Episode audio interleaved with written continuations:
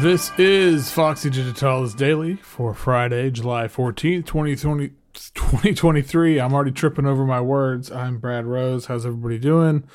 Thanks for bearing with me here, making it through this whole week. Hopefully, maybe you didn't. Maybe this is the only one you're listening to. Um, but either way, thanks for listening and, you know, checking out some of my favorite stuff the first half of the year. And hopefully there's stuff you haven't heard on here and this has prompted you to check it out. I'd love to hear what some of your favorites were, especially stuff that I missed. because I know I missed a lot and there's a lot of stuff on here I really liked and I just, you know, I couldn't go through everything. That would take too long. But let me know what you're into, what, you know, what stuff has stood out to you the first 6 months of the year and what you're looking forward to the second half of the year. That's cool too. Um I'm going to start off today with Norman W. Long's Only Appears Lost. This one, this is probably my favorite f- field recordings record, I guess, of the year. You could call it. I just, I mean, it's a, it's just great stuff. But uh, I wanted to do, wanted to pick one thing that was like very heavily field recordings based, and this one, I, I I'm a, I'm a huge fan of his stuff. I think that his the, his field recordings are always really captivating, and then the way that he weaves different musical elements into it and even different narrative kind of you know elements.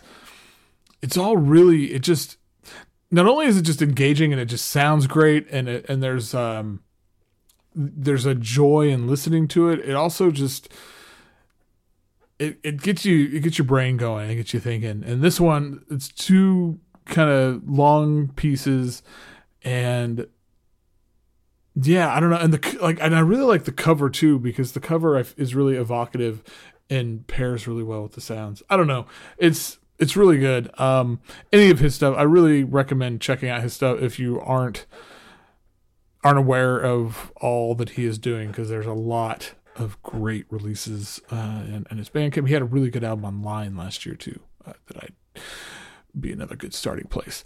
Okay. Uh, next up, we're going to talk about two songs by Water Damage. Talked about this one recently, but um, yeah, I again, you could tell me you think Water Damage is the best band in the world, and I have a hard time arguing with you. And they just keep they just keep you know they just keep belting it out and bowling us over, man. Um, and I still I still just love that the tracks are fuck this and fuck that.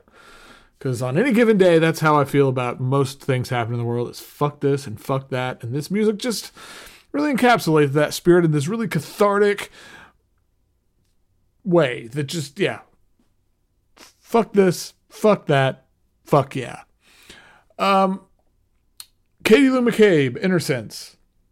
I've I've talked a fair bit about Katie Lou McCabe and her work and uh, this album in particular, I'm I really love it. I interviewed her about it, and I think it's a really good interview that I highly recommend reading.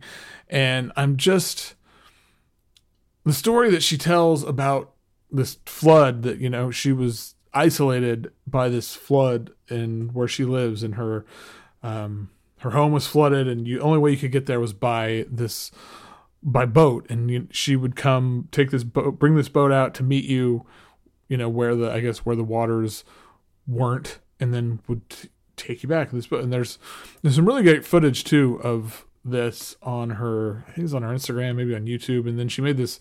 There's this this one sort of I don't know if it's a trailer for the record or whatever, but it's like where she tells the story of the flood, and and she talked about in the interview too. But just this idea of you know when we think of floods, we think of this kind of uh, you know this the damage it does and the all it's it's not something that most people are like oh yeah flood but the way she talks about how because she had had some recent traumatic events and things that she was dealing with how the flood was the first time that she felt safe in a long time because of this flood and how it and I just I, I found it really just really interesting and captivating story. And then musically you know it's kind of in this ambient avant-garde musique concrète kind of drony space i mean and it's i think there's a lot i think there's a lot going on in this record that you don't really hear initially.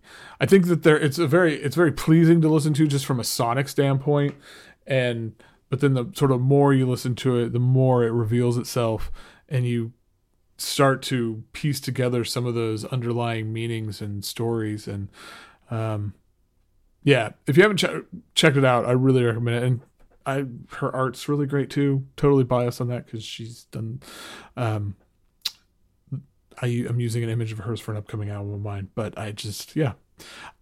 I think I only became aware of her a year or so ago, and I'm just a huge, huge fan. Okay.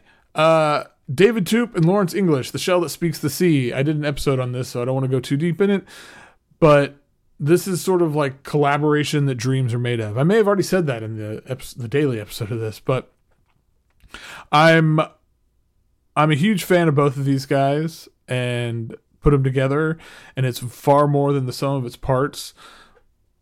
I still think about all the different worlds they build on this album and the text like the sonic textures of those worlds and how through sound they are able to just f- fill in all these rich details and it, it, becomes very tactile. I mean, that's the thing that this music I keep coming back to, and it's, um, yeah, it's it's really good. It's Room 40's had a great year. You know, I talked about the uh, the Primitive Motion record a few days ago, and th- that one and this one are the two that have stood out so far. I mean, I, I didn't include Jan Novak's on here because it technically came out in July, so it's technically not the first half.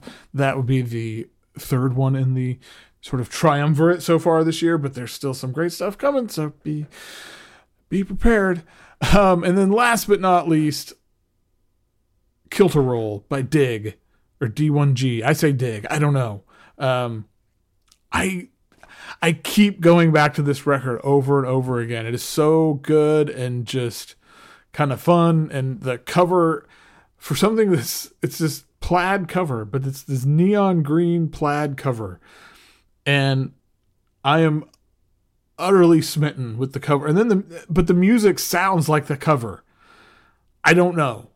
I have I, I have a hard time explaining this. I just I love it so much, and I I've gone back and listened to some more of his stuff, and it's all really good. I I'm this is an artist that I I really want to know more about and and dig deeper into because I think there's there's just something here that's special and different and within a world of music that is very broad and vast and there's a lot of you know electronic synth modular whatever this is very much its own thing and feels very special um and there's there's a thing on the bandcamp page the description says produced wearing produced in hard wearing waterproof polyester like that just it, yeah, it's perfect. And and somehow I read that and I smile and I think about the sounds and it just it all just comes together in this lovely little package.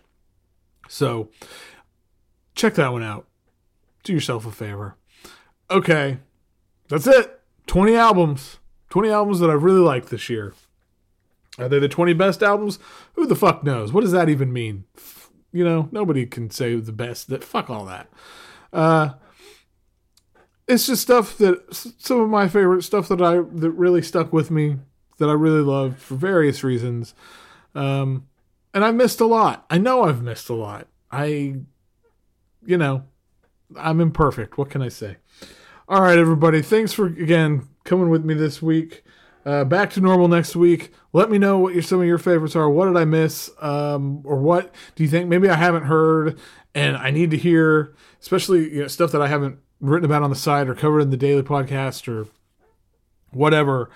You know, you know me. I'm a glutton. I'm insatiable, and I just I want to hear new stuff. I'm always excited to hear what you guys are recommending and all that. So holler at me, give me those recommendations on Twitter at Foxy Digitalis, Instagram at Foxy.digitalis, Mastodon at Foxy Digitalis, Foxy Digitalis at MastodonMusic.social. Get on the Patreon, patreon.com slash Foxy Digitalis. That's always a great place to chat and have conversation or subscribe to the Jewel Guard. You know, I'm all over the place. And like I said, Bluesky too. That's uh, I find me over there somehow. I ain't getting on that threads shit. I don't know anything about that, but um, I'm around. Email me. You know, if you want to text me, let me know, and I maybe I'll give you my number. Maybe I won't. I don't know. All right, y'all. Have an awesome weekend. Keep catching those waves of vibe.